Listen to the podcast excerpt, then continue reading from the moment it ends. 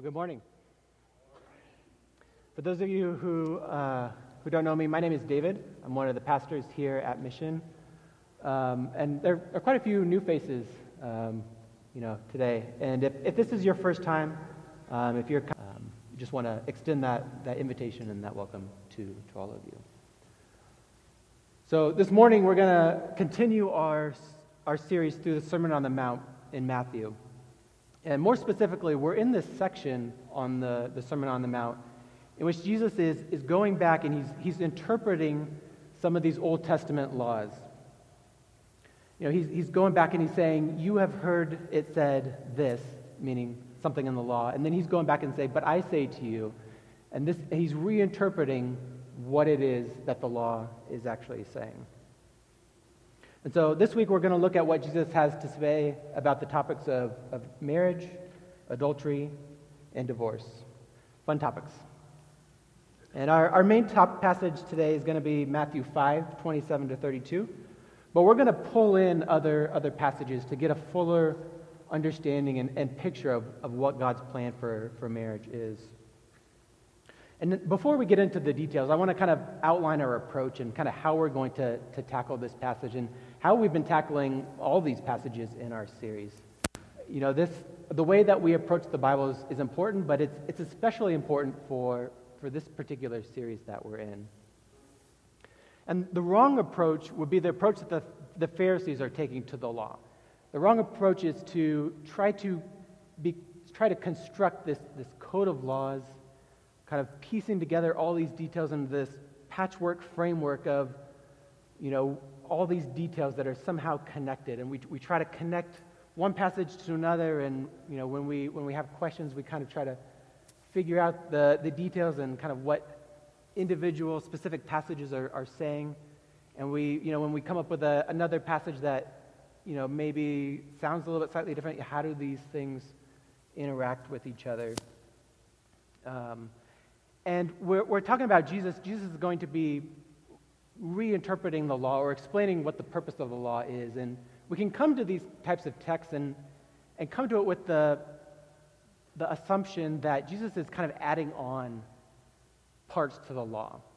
But what Jesus is doing, he's not adding on parts to the law. He's not adding on more details for us to try to fit into our patchwork of, of understanding of, of the rules and, and regulations that we're supposed to follow. What he's doing is he's interpreting the heart of the law, the spirit of the law, what the law that the Old Testament um, lays forward, what it, is, what it is actually saying, what it's actually calling us to, what it tells us about God, his character, what God expects from us. And so that's the approach that we're going to take. We're going to look at the details, we're going to look at the, the passages that, that we have from that, we're going to develop a, this framework, this, uh, these sets of principles about who God is, what He's called us to do. And then once we understand who God is, what His, his vision for marriage is, how he, how he loves, how He expects us to love, then we can apply those, those principles, those, those truths about who God is. Then we can apply those to our lives. And so that's the approach that I'm going to, to try to take this morning um, as we go through this. And so, in light of that, this morning we're going to take the, the following path through this, through this passage. First of all, we're going to look at the standard. What does God's perfect plan for marriage look like? How does God view adultery? How does God view divorce? What is, what is his idea, his intention behind the, the creation of this uh, institution of marriage? And then we're going to look at the response. So, how do we then live in obedience to God's plan for marriage? So, with that in mind, let's take a look at our main passage. If you haven't already, please turn to Matthew 5 27 to 32. And when you're ready, and if you're able, please stand as I read the passage.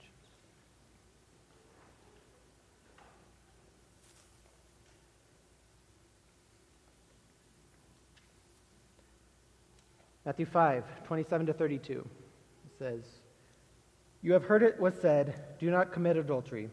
But I tell you, everyone who looks at a woman lustfully has already committed adultery with her in his heart. If your right eye causes you to sin, gouge it out and throw it away. For it is better that you lose one of the parts of your body than for your whole body to be thrown into hell. And if your right hand causes you to sin, cut it off and throw it away. For it is better that you lose one of the parts of your body than for your whole body to go into hell. It was also said, Whoever divorces his wife must give her a written notice of divorce. But I tell you, everyone who divorces his wife, except in a case of sexual immorality, causes her to commit adultery. And whoever marries a divorced woman commits adultery. You may be seated.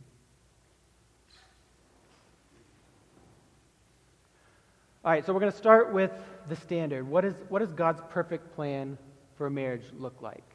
And there, there are a couple different things I want to step through um, in terms of getting a picture of what God's plan for marriage is. And the first one is, is kind of look, let's look at what marriage actually is in, in terms of like the definition or kind of just a base understanding of, of what marriage is. And for that, we go back way back to the beginning, to Genesis 2, um, with creation of, of Adam and Eve um, and the, the first marriage, the first union between man and wife. And so uh, Genesis 2.24 says, This is why a man leaves his father and mother and bonds with his wife, and they become one flesh. And so in this passage, we see that marriage, first of all, it's, it's the union of one man and one woman. And this is, this is about as intimate a relationship as we can get. And it's, it's intimate because, first of all, it's, it's a one to one exclusive relationship. This is why a man leaves his father and mother and bonds with his wife. It's, it's one man, one woman bonded together.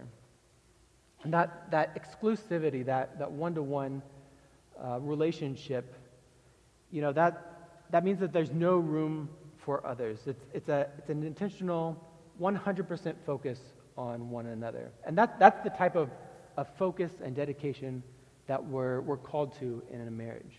And that's, that's why adultery is, is such a big deal. It's because we don't, we don't have the capacity to be 100% focused on one person while also having um, relationships with, with others, or, or even, as we'll see, thoughts of relationships with others. It's, you know, it's, it's this exclusive uh, one-on-one type of relationship that that's, calls us to be completely 100% focused. And we see even that in, in terms of other relationships outside of, of romantic relationships. It's, it's curious that verse Genesis 2.24 says, This is why a man leaves his father and mother and bonds with his wife. And so, you know, we, we see from this passage that, that marriage is intended to be our primary relationship. You know, before we get married, our, our relationship with our parents typically is, is the most important, the, the closest relationship that we have. But when we get married, we, we bond so closely to, to our spouse that we, in order to do that, in a sense, we leave our father and mother. We, there's a sense in which we need to put some distance in some of our other relationships in order to, to really focus in on our relationship with our spouse.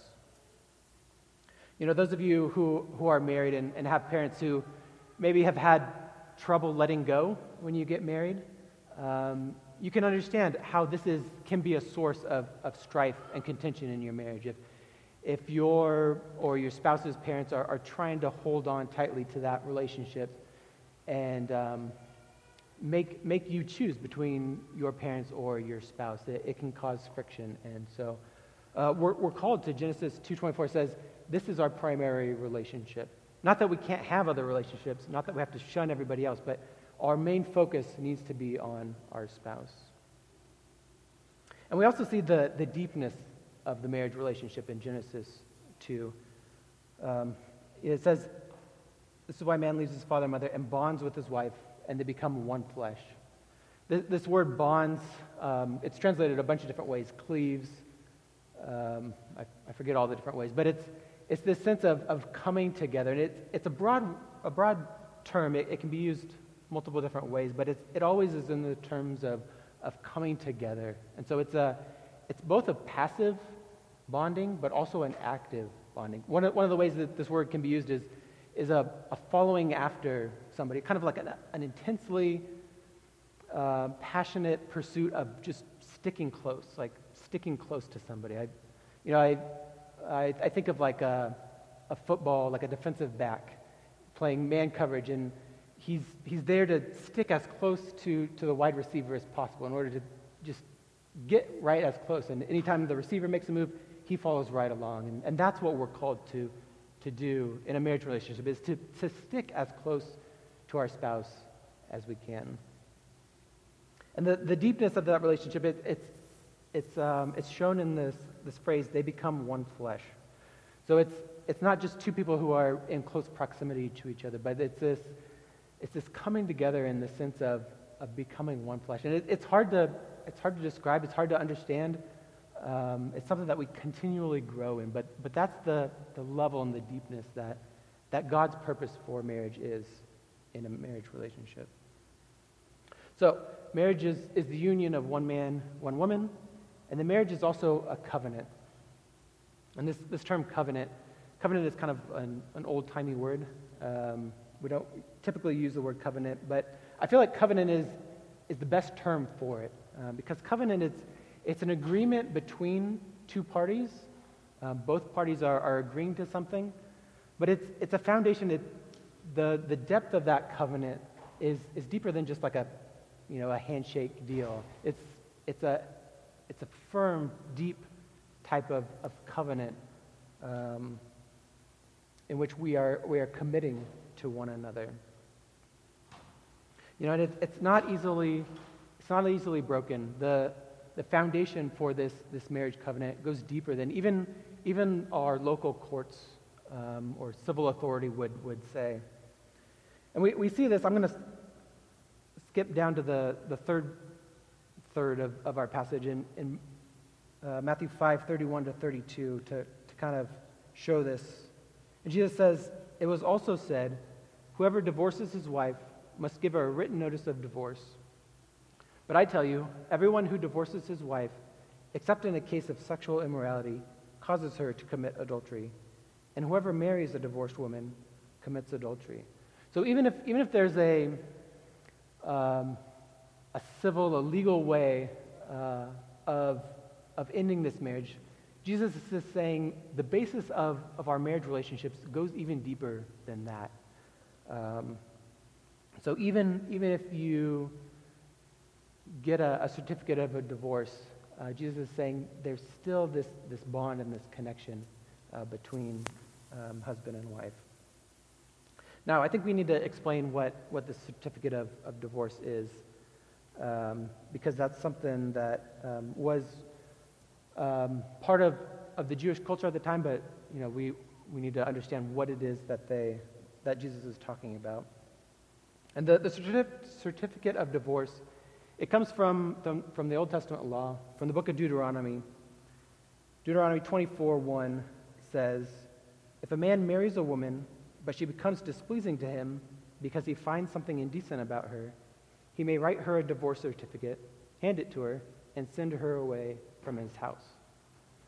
So, this is a, a provision for um, for a husband to uh, write a, a, certificate of divorce and hand it to, uh, to his wife, and, um, and then that the, the marriage is, is dissolved. And, you know, that's, that seems a little bit flippant in, in the way that we, you might read it, first of all. Um, but I think we have to go back and, and remember what, what the culture is um, of the time. And we see actually in, in Matthew 19, Jesus will explain uh, certificate of divorce a little bit more. Um, but the, the culture of the time was that, that women didn't have any rights, or didn't have as many rights as, as, um, as the men did. And so the, the thing that this law is, is protecting against, what Moses is, is doing is, a, is giving a certain amount of, of freedom and independence to, to women. Because the alternative to the certificate of divorce is a husband would be able to send his wife from, from his house, and that would be fine for the husband, but, but the wife would still be legally bound to the husband. And so the wife would be unable to remarry, she'd be unable to provide for, for her own self, and she'd kind of be cast out without any, any hope of, of being provided for or, or earning a living on her own. And so the certificate of divorce uh, was, was in place to, to protect against this. So if a husband wanted to, to divorce his wife, to send her away, um, this allowed the, the woman to have the certificate of divorce and be free to, to remarry um, and to, to join a, um, to remarry and, and join a, another household and uh, be provided for in, in that way. And so that, that was the intention. That was to, to be a protection for women.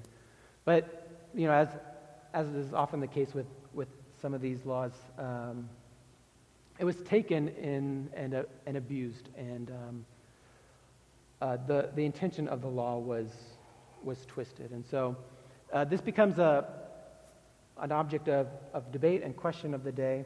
Uh, and Jesus is asked about this, this particular law in Matthew 19, and verses 3 to 12. It says, Some Pharisees approached him to test him. They asked, Is it lawful for a man to divorce his wife on any grounds? Jesus says, Haven't you read, he replied, that he who created them in the beginning made them male and female? And he also said, For this reason, a man will leave his father and mother, and they will and be joined to his wife, and the two will become one flesh. So they are no longer two, but one flesh. Therefore, what God has joined together, let no one separate. And so the discussion of the day was if you go back to Deuteronomy 24, the, the provision was if a man marries a woman, but she becomes displeasing to him because he finds something indecent about her, then he may write her a divorce certificate. So the, the question of the day was what does that mean, find something indecent about her? And there was, there was basically two camps, two, two schools of thought on, on what this meant. What, what were acceptable grounds in which a man could, could divorce his wife? And, and the first camp was that um, find something indecent about her meant that she was unfaithful, that she had committed adultery, that she had already gone out and, um, and engaged in, in relationship with, with somebody else.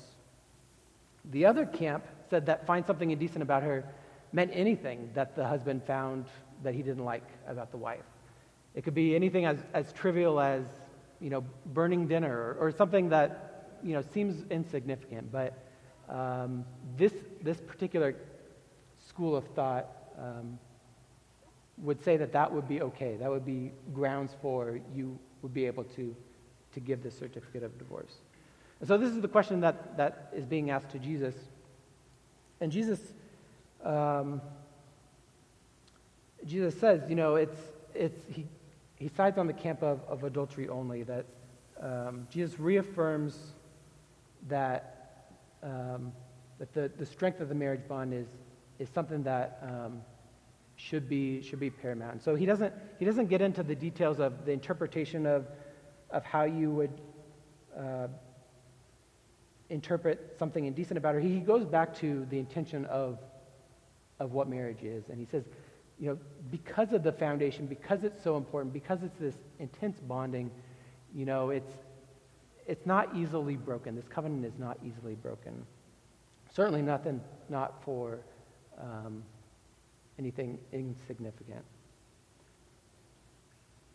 All right, so marriage is the union of one man and one woman.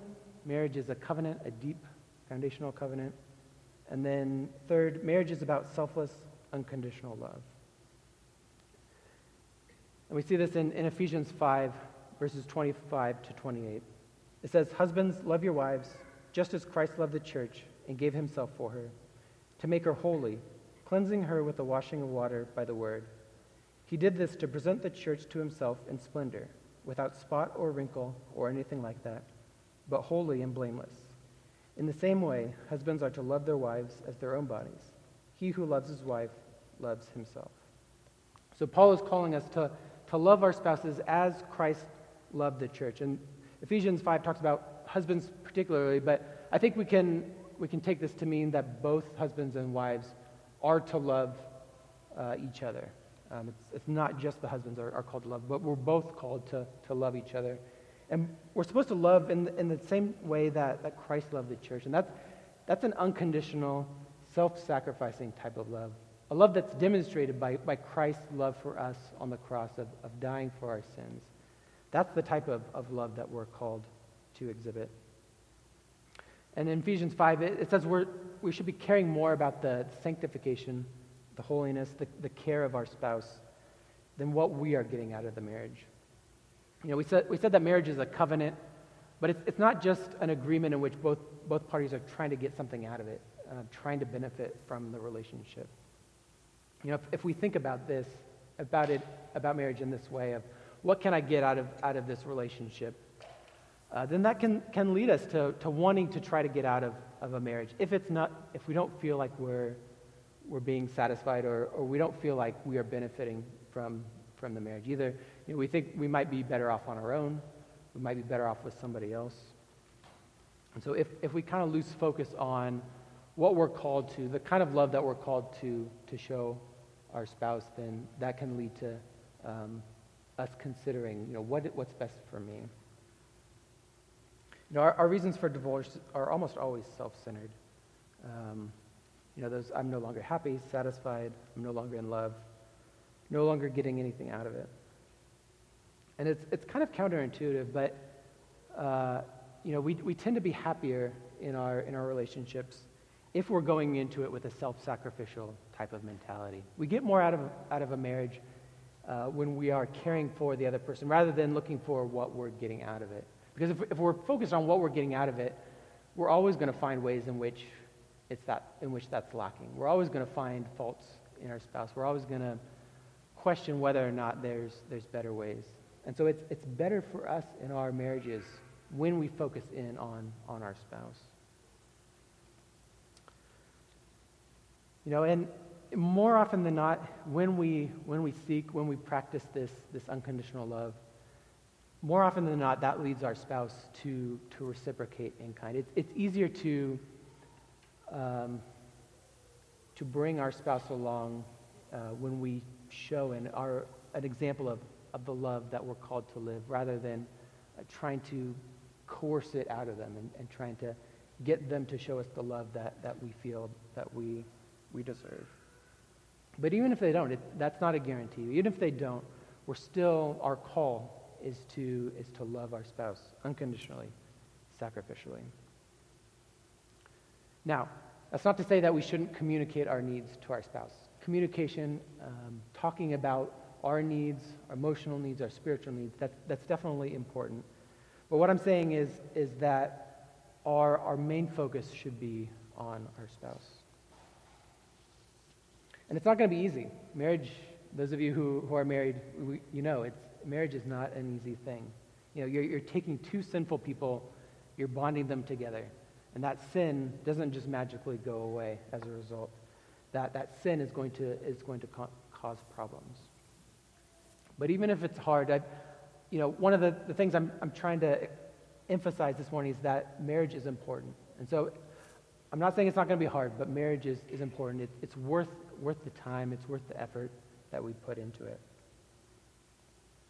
All right, so that leads us to the, res- the response. We've said that marriage is important, it's exclusive, it's a deep bonding covenant between a husband and wife, uh, in which each party is, is called to self sacrificially, unconditionally love one another. So, how then are we supposed to act as a result of these truths? How do we live in obedience to God's plan for sex and marriage? I think the first thing is, is we need to take marriage as seriously as God takes it. So if, if, you are no, if you're not married yet, uh, if you're single, uh, I would just encourage you, you know, if you're thinking about it or when you think about it, just make sure that you, you don't enter, enter, don't enter into the marriage relationship lightly. Um, make sure you, you consider, make sure you understand what you're called to um, in the marriage relationship. Make sure you understand what, how God views marriage. I would encourage you to, to go through premarital counseling and, you know, really go through um, what this looks like, count the cost of, of what you're being called to. And if you are married, you're, you're not off the hook because, you know, intentionally nurturing your marriage is, is a priority. Or, I'm sorry, make intentionally nurturing your marriage a priority. This, this should be something that we actively do throughout the entirety of our marriage. Know, this isn't something that you, you take a vow once up at an altar and then, and then you're good, and then you're done. You don't have to worry about it anymore. And this is, this is something that I've, I've struggled with. You know, i I tend to not be a multitasker. I like to solve a problem or, you know, a project and, and finish it and then, then I'm done. And then I move on to the next project and the next problem. Um, but that's, that's not what marriage is. You're never, you're never done. You never solved marriage. It, it's something that continually requires work. Uh, it continually requires a, a coming together, a, a, cleaving, a bonding with your spouse. Um, if, if we're not actively, intentionally seeking to um, unconditionally love our spouse and to understand them and, and to grow together, if we're not doing that, then we're, then we're um, drifting apart. And that's something that, that I've seen, um, you know, as, as we've gone through, through marriage and um, something that I continually have to, have to learn and con- constantly have to remind myself. All right, so take marriage as seriously as God takes it. And then, secondly, we're called to pursue a relentless removal of sin. And in our passage this morning, uh, specifically, removal of sin uh, in, in terms of, of lust. Let's go back to our passage. I'm, I'm going to go back to verse 27. Uh, Matthew 5:27 says, "You have heard that it was said, do not commit adultery, but I tell you, everyone who looks at a woman lustfully has already committed adultery with her in his heart. If your right eye causes you to sin, gouge it out and throw it away, for it is better that you lose one of the parts of your body than for your whole body to be thrown into hell. And if your right hand causes you to sin, cut it off and throw it away, for it is better that you lose one of the parts of your body than for your whole body to go into hell." So this, this seems kind of severe. This seems kind of harsh, right? You know, um, it seems maybe a bit overkill at, at first glance. Um, you know, especially like you might ask the question, you know, what's, what's the problem with, with lustful thoughts as, as long as I don't act on them? As long as I keep it within my head and nobody knows, it, it doesn't seep out, it doesn't influence my actions, you know, what's, what's the harm in that? You know, why is Jesus taking it a step further beyond the actions into, you know, why does Jesus care about our, our thoughts and our hearts? And I think it's, I think it's important to remember a couple of things. Uh, first of all, is that temptation is never satisfied. You can't get rid of sinful desires by indulging in them. You can't get rid of temptation by stepping a little bit into it. You know, temptation, sin, it's never satisfied with just a little bit of sin. You know, affairs almost always start out with, with seemingly innocuous thoughts. Um, you know, it's, it's a lot easier to, to take a further step if you've already taken that, that first step. Uh, if you've already been thinking about it, if you've already been imagining it, it it's, a, it's a lot easier to actually take that step into, into doing.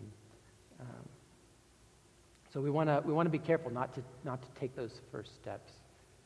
And secondly, I think it's a lie that our own thoughts only influence us. Because our, our own personal thoughts, they do influence other people. It, it, impacts the way that we interact with people. It impacts, you know, the micro expressions. It, it impacts the, the standards that we, we hold, the expectations that we have for our spouse. You know, it's, we're no longer, when we're thinking about other people, when we're fantasizing about things, you know, we're no longer 100% committed to our spouse. You know, they're, they're sharing space with somebody else in our minds. And what we think about, what is in our heart, it, it seeps out into our actions. It seeps out in the way that we relate to others. And so it's, it's impossible to, to only contain sinful desires, sinful thoughts to our own minds. It, it impacts others, it impacts our relationships. So it's, it's important for us to, to pursue this relentless removal of sin and to take drastic a- actions, as Jesus talks about in, you know, cutting out your right eye, cutting off your hand, going through these, these drastic measures in order to root out these, these sinful thoughts, uh, these sinful desires that we have in our, in our minds and in our hearts. So, how do we do this? How do we pursue relentless removal of sin? You know, is Jesus actually calling us to literally cut off our hands or, or gouge out our eyes? I think not. But I think, I think he, what he is saying is he's, he's saying remove ourselves from these tempting situations. Our eyes are the, are the ones that, that see, our hands are the ones that interact. And he's saying get rid of things that lead us into this, this type of thinking, um, this type of, of frame of mind, a frame of heart. Remove different things that, that are outside influences on our, our hearts. You know, our, our hearts are, are sinful and wicked enough on their own as it is, and we don't need additional outside influences to, um, to stir that up in our own hearts. You know, I, I like the illustration, um, the late Billy Graham, you know, he, he had a rule. Uh, he resolved never to be alone with, with another woman in any circumstances, even if it was for, you know, um, circumstances or, or, reasons that, that weren't um, sinful or, or, or were harmless. But even he didn't even want to put himself in a, in a possible situation in which that could even be a possibility, either, for him or for accusations against him. And there, there are stories about him when he would go into a, into a hotel room that he would have the TV removed just so he, he wouldn't be tempted, that he wouldn't even have that as an option. Um, and there's, there's nothing wrong with, you know, with, with relationships with um, with the opposite sex that, that aren't rom- romantic. There's nothing wrong with, with TV in and of itself. Um, but at least in terms of, of Billy Graham, you know, these were, it was worth the sacrifice of these things. It was worth the sacrifice of, of things that might be good. It was worth the sacrifice of, of um, getting rid of these things in order to, to protect him, um, to, to take this this seriously and, and pursue a relentless removal of sin. And now we, we talk about the Pharisees, and uh, you know we um, we talk about how it was how they got it wrong in terms of the law. We talk about these these hedge laws, these boundary laws that they they put in in place to protect the law. You know, and, and we kind of disparage them in a sense of, you know, how could they be so silly in creating all these hundreds, I forget the exact number, how they create all these hundreds of laws. Um, but I, I, think it's important to remember that, that creating boundaries, you know, being intentional to, to keep ourselves from sin, um, that's not wrong. And that, that's actually something that, that is good uh, for us. We just, we just can't lose focus on the heart of the issue. Uh, we can't lose focus on, on the condition of our hearts as, as a primary concern. You know, these, these boundaries, they can help protect our hearts, um, but our hearts themselves are, are deceitful and, and wicked. And um, so we have internal sin that we need to, to work on. But, you know, putting these boundaries in our lives uh, can be helpful. We just, we just can't put all of our faith into them um, because um, we, are, we are sinful on our own. All right, so remove ourselves from, from tempting situations. But I think it's, it's important not to just remove sin from our lives. I think, I think we need to fill our hearts with things from God, to fill our hearts and fill our minds with good things. We see this in Philippians 4 8. Paul says, Finally, brothers and sisters, whatever is true, whatever is honorable, whatever is just, whatever is pure, whatever is lovely, whatever is commendable, if there is any moral excellence and if there is anything praiseworthy, dwell on these things. And I think if we, if we take the approach in which we just try to cut out sinful thoughts from our minds, that just creates a vacuum in our minds and our hearts that those sinful thoughts and um, sinful desires will just creep back in. But if we fill our hearts and our minds with, with truth about God, understanding His love, thinking about these things that are honorable, that are just, that are pure, you know, if we are focused on that, filling our hearts and our minds with those things, then those things will, will push out these, these other sinful desires. And um, if we focus on the things of God, then we won't, won't have room for, for these sinful thoughts. Okay. Can we just stop and acknowledge that, that this is hard?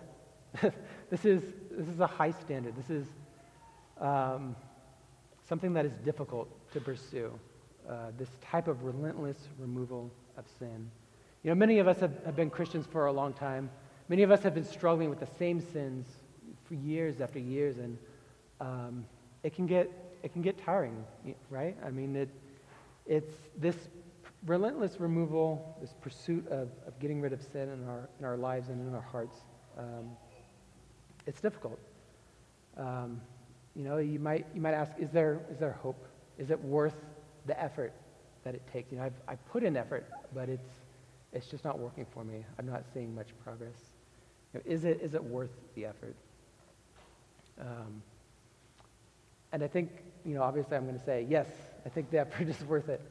Um, for, for progress, you know, if as we look at our, our spiritual life, um, you know, if you look back at your past, who you were before Christ, and see the ways and, and just kind of remind yourselves and um, if, it, if it's hard to, to bring to mind, just ask that God would reveal the ways in which you've grown. And it, it can be frustrating, this, this pursuit of, of, um, of holiness, but I think if, if we're honest and you know, we, we evaluate um, the way that Christ has been working in our hearts, the way the Holy Spirit has, has been working in our lives, we can, we can see progress. We can see the ways in which, which God is, is working in us. And a lot of times, this, this progress isn't in the form of, okay, I feel like I'm a better person. It's, okay, I'm getting deeper and deeper and deeper into the heart issues.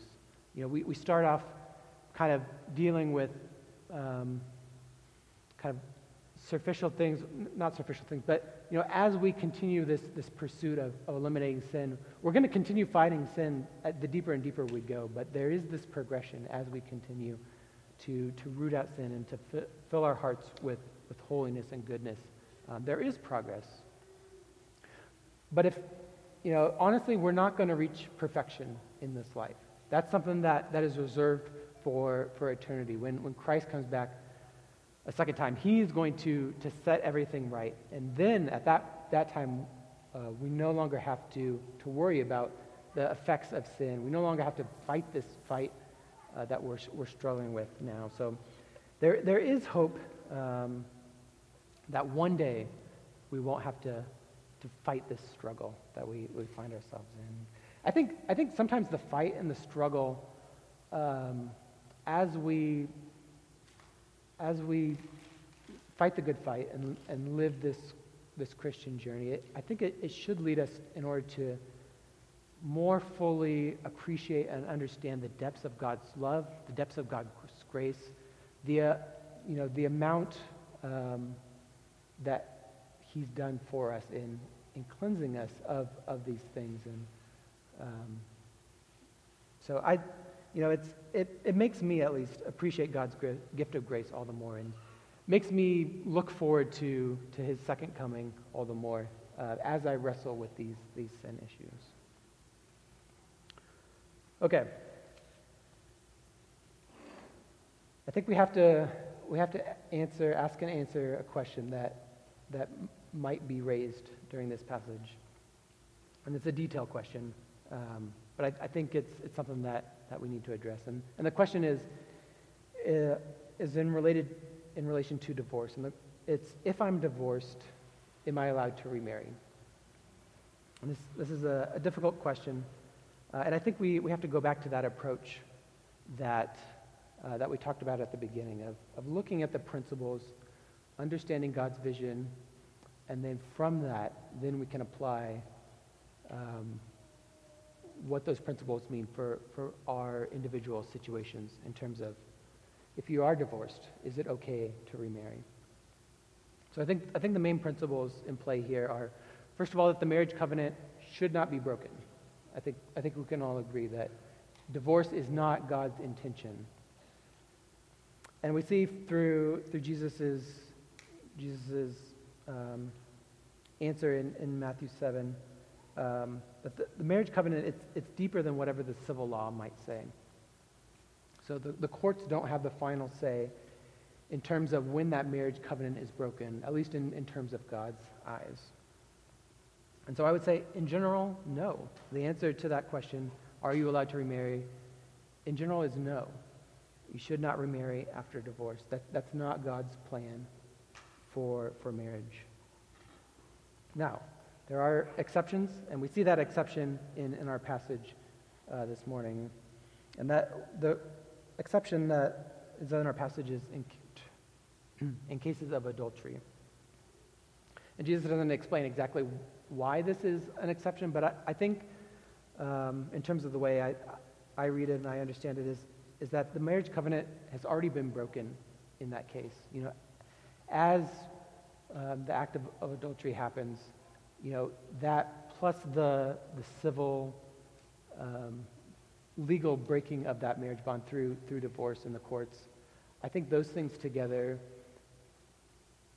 it breaks that marriage bond, um, and that, that marriage bond is, is no longer uh, in place. And that's, that's not ideal. That's not the, the, the plan for, for marriage, but in that case, um, that, that marriage bond has been dissolved and, and you are free to, to remarry. Uh, there's also another exception um, Paul talks about in 1 Corinthians 7 regarding if you are a believer, if you're a Christian, your spouse is not a believer, uh, there's a provision for allowing your spouse to leave if they want to. I'm not going to get into all the details of that. If that's your specific situation, you know, feel free to, to come and, and ask John or I a question about that. Um, or if, in just in general, if, if this is something that is, applicable to you and you want to get more information about how these principles, how God's view for marriage applies to your specific situation, uh, John or I would love to, to go through this with you and kind of help you process through um, what the right path is, is for you going forward. Sound good? All right. So if, if you read this passage, you know, as we're going through it, you know, if, if your response is, you know, this is just way too difficult to obey perfectly, you know, how could anybody live up to this standard? It's, it's just unable, we're just unable to attain to this standard. And how could anybody live up to it? You know, when, we're, when you're asked that question, then you know you're on the right track to understanding the standard of what God has called us, um, who He has called us to be, and what He has called us to do. You know, the standard is perfection. The standard is God. That's what it takes in order to, um, to get to heaven. But only God can meet that standard. Only God can be that perfect, um, meet that perfect standard. And Jesus, who is God, he came to this earth. He lived a perfect life. He died on the cross and rose again. And he, he fulfilled that standard for us. And we can enter into um, getting that righteousness, of, of getting our sins cleaned, getting that righteousness imparted onto us by placing our faith in Christ. Uh, and our, our sin is wiped clean. And that's, that's the gospel message. That's, that's what we preach each and every, mor- every Sunday morning here at, at Mission is, is this gospel message of the, the standard that God has called us to is, is high, but, but Christ satisfied that. He accomplished that um, and he, he paid the, the penalty for our inability to reach that.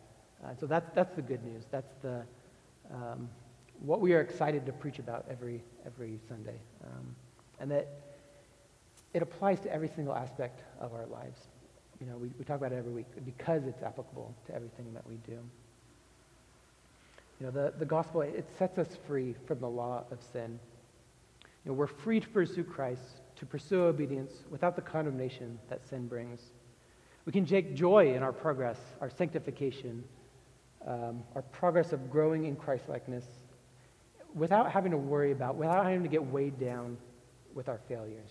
You know, that, that's good news, that, that the gospel sets us free to, to pursue God, to pursue this type of uh, relentless removal of sin and this pursuit, intense pursuit of holiness without fearing that we're going to fail because Christ has already won for us. That's good news. Let's pray.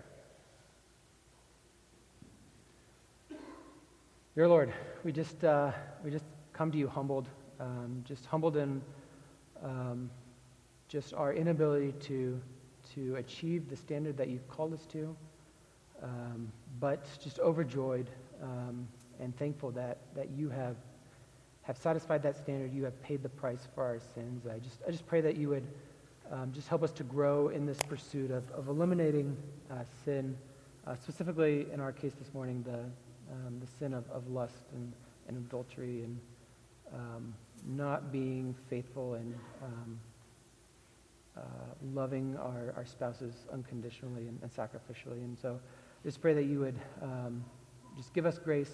Uh, may we uh, be intentionally focused on these things, intentionally focused on you.